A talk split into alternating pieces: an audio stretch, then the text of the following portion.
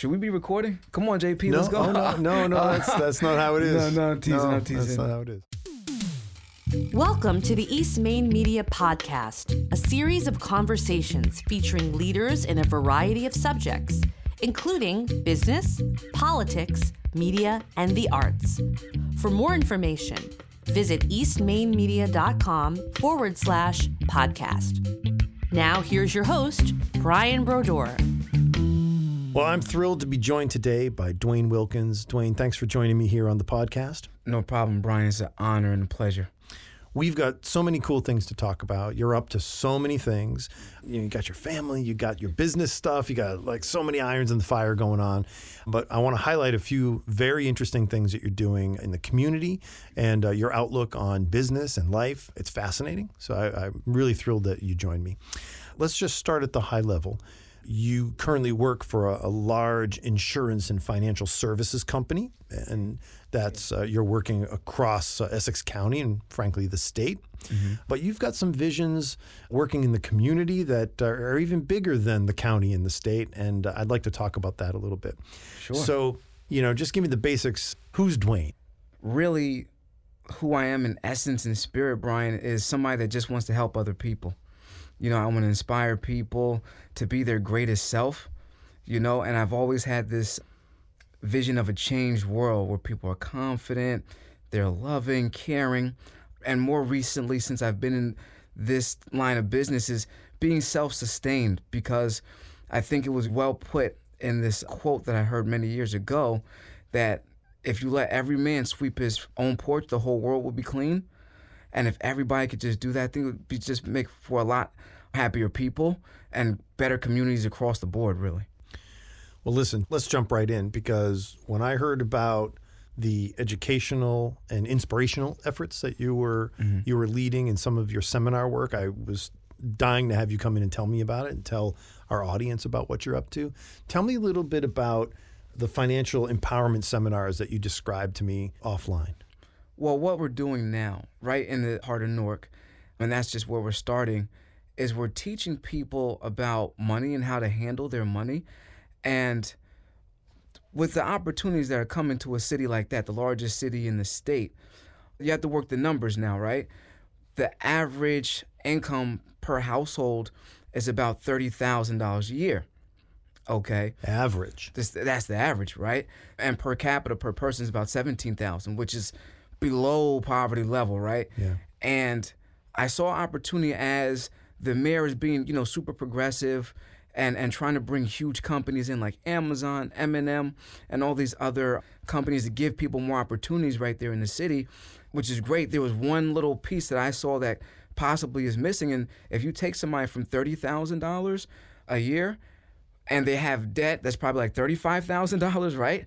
Maybe more. Yeah. And you take them to let's say sixty thousand, then they're probably going to have seventy thousand dollars worth of debt because their relationship with money, Brian, is not really that great. So they're just going to get super excited about the extra money and not super excited about how they can invest, they can save, eliminate debt, set up financial legacy for their kids, for themselves, buy their homes, start becoming, you know, city taxpayers to help fix the streets, add more police, add more firemen, add more opportunities for themselves and their kids. So, you know, it's it's a really big deal. And what I wanted to do is be able to just talk to them and have organic conversations. You know, forget about the one, two, three steps.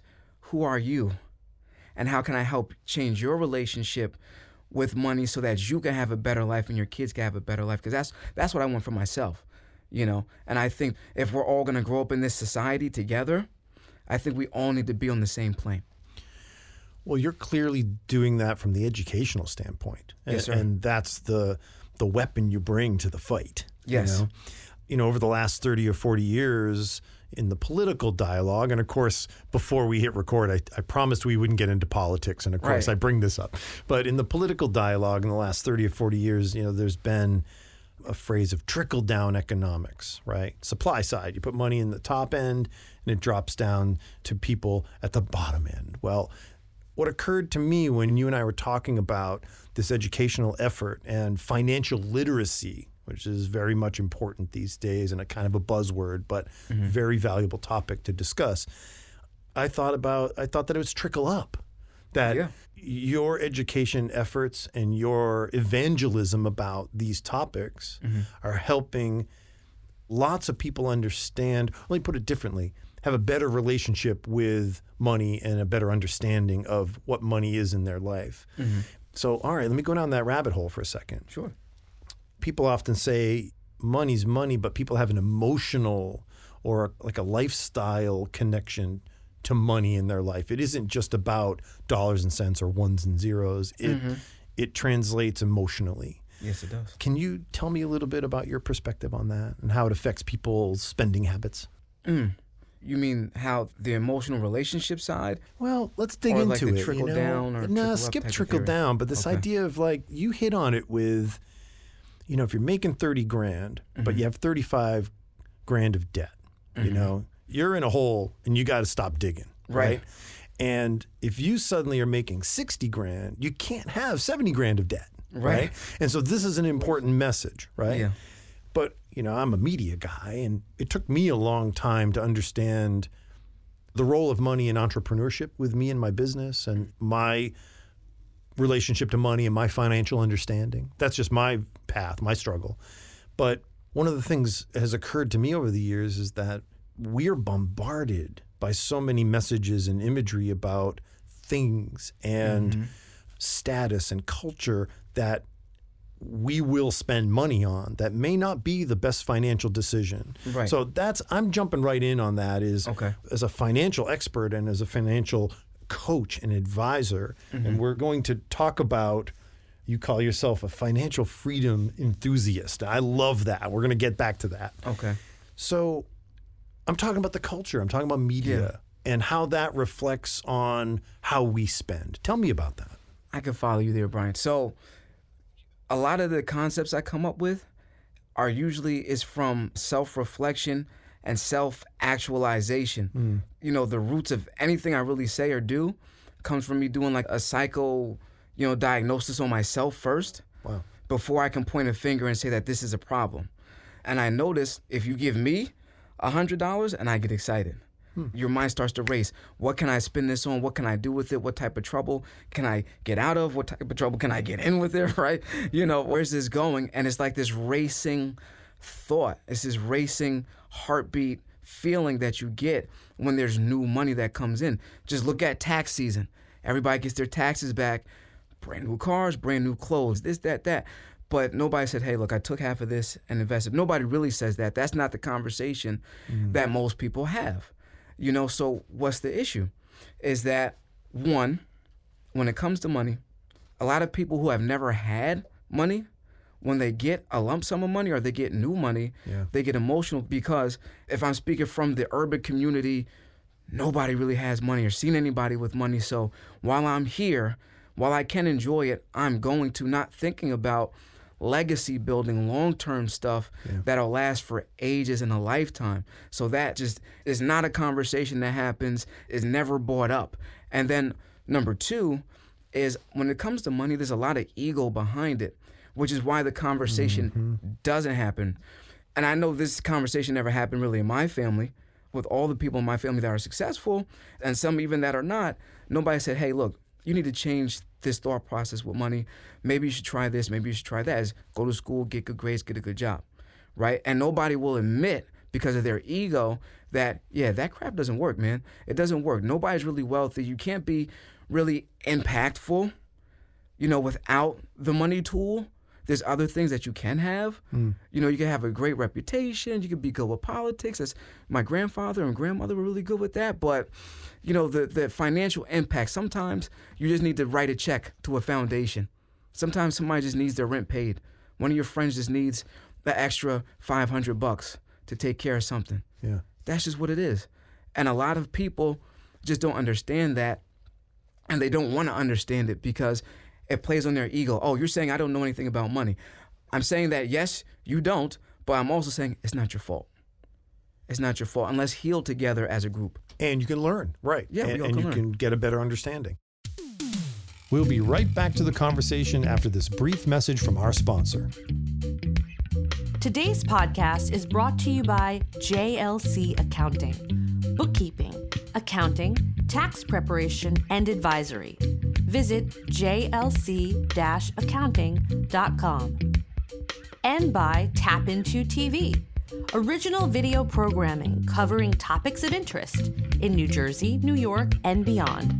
Visit tapintotv.net. Let's touch on that a little bit because an important topic these days is student loan debt. Yikes. You know, and people are going into these four year plus schools and coming out with tens, hundreds of thousands of dollars of debt and are starting, you know, in their life's balance sheet way in the negative. Yes. Right? Yes. Tell me a little bit about that and how that matters. Well, a lot of people that I interview one on one, whether I'm looking for a new business partner, somebody to mentor, mm-hmm. or I'm talking to a potential client, usually number one, Brian, is that college debt thing. Now, the average college debt is about $50,000. Hmm. And a lot of people say, well, I'm just going to go back to school. Really? You're going to go back to school and get into more debt?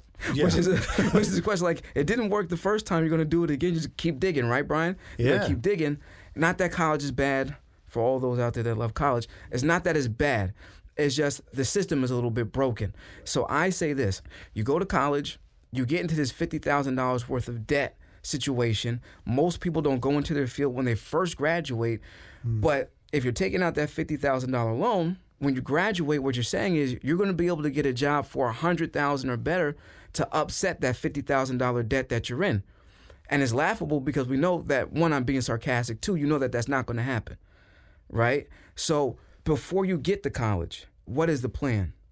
What is the financial plan? I think if you start with a financial plan, not just for yourself, but as we are parents, if you start with a financial plan for your kids, you want college to be an option, not a necessity. You don't want them to have to go through that borrowing phase mm. if they don't need to. They can go if you can write a check. That's cool. That's cool. Yeah. Right. Or maybe there are affordable lending options. Right. Because as we all know, if you have a loan or a credit card or line of credit, mm-hmm. meters running, man. Yeah. Meters running. That 50 grand can turn into 60, 70 and more pretty quick. which it usually does. Right. Because who can really pay back the 50 grand? And us operating as humans, once we graduate college and we're, you know, 21, 22, some 25, 27, if you go to get your doctorates or masters, we start doing age appropriate things. You might have a kid or two. You might get married. You might get a car. You might get a loan for a car mm-hmm. or for a house. You know, these types of things that shoot you way past your limit. And then when it's really time, when you have that first real adult life emergency, you turn around, I have no money and I have a bunch of debt, but I also now have a kid. And what the heck am I supposed to do? You're not even by yourself anymore. People are now depending on you. So then here comes the two jobs and college, but then you don't get enough sleep. So you're stressed out. Then it becomes like a mental health thing, Yeah. becomes a, a physical health thing, Yeah. becomes a relationship health situation. You know, you don't get to spend enough time with your kids, enough time with yourself or your family. I have a parent that's sick, but I can't take off from my job because I have to pay my bills. Where you should have an emergency savings fund to say, hey guys, look, I can't come to work. I got to go take care of my mom or I got to go take care of my husband or my wife. And then what happens is you get laid off because you're trying to take care of your family. The better scenario, Brian, is okay, I got laid off. Forget you guys. I've got money. Versus the, oh crap, I just lost my job. Now what am I to do?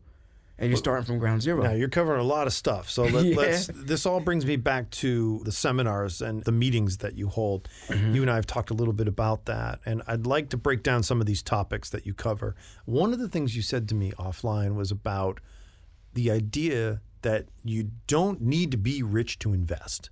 Right. That you can invest with small amounts of money. Mm-hmm. Tell me about that. Well, the way most people think about investing, Brian, again, is not their fault. It's how they've been taught. Even if you never walked into the bank and asked this question, most people they tie invest to stock market and they tie stock market to stock broker and they envision like a Jordan Belfort type of person that you're going to need like a million dollars, you're going to need ten thousand dollars, The Learjet, the mm, Lamborghini. right? You need to get there first before you could even invest, which is totally not true. Right. The minimum that you can invest is fifty dollars, and you could put that in a high bearing interest account and really start to see some real progress. And what that does, fifty dollars is not a lot of money, right? And fifty dollars in ten years can turn into $10,000 or better, depending on what type of account that you have it in. So say that again. So hold on. We're talking about compounding interest There you go. to all this stuff. So just say that again. You know, fifty dollars sounds like fifty bucks, but Mm-hmm. in a number of years, that fifty dollars can turn into ten grand. Break that down a little bit. So if you take, let's say, about $50, right? And you put in a high bearing interest account, which is available, mm-hmm. you just have to ask the right people and really get to understand investing a little bit better. But if you put in a high bearing interest account, let's say it's about 9%, okay? Right. $50 every month, okay, approximately will get you over $10,000 Wow.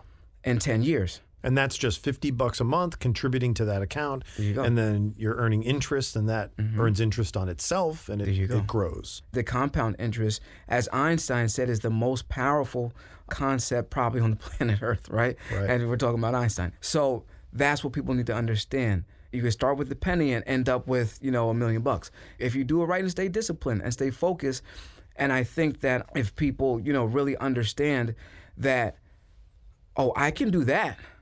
I could do that then they'll probably start to do it a little bit more. Okay, the 50 is not so bad, Brian. Why don't we do 60? Right. Why don't we do 70? Why don't we, you know, take half of our taxes every year and dump it into that account every year and you'll really make some progress because the madness that most people spend their taxes on could really benefit them. But the the thing is, we could always get more money, Brian, if we increase the services that we provide, or we do a little extra, get an extra license to do something on the side. Yeah, Yeah. but it is the time that you can't get back. So while you have the time, if you start from today, you can see some progress. Hey, you can get a Lamborghini if you want to before it's all, all said and done. Maybe even get a helicopter, shoot, you know, shoot for the stars. Now, you passed over an important line there. Like, it's the time that you can't get back. Yes. So if you don't start now, if you say, mm-hmm. well, I'm going to do that one of these days, Right. you're just losing that window, right? There you go. Very important point.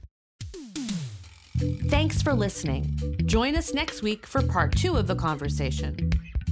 This has been a production of East Main Media, hosted by Brian Brodeur. Special thanks to audio engineer JP Conk and senior producer Kayla Galka. If you enjoyed this podcast, please subscribe and leave us a good rating. For more information, visit eastmainmedia.com and thanks for listening.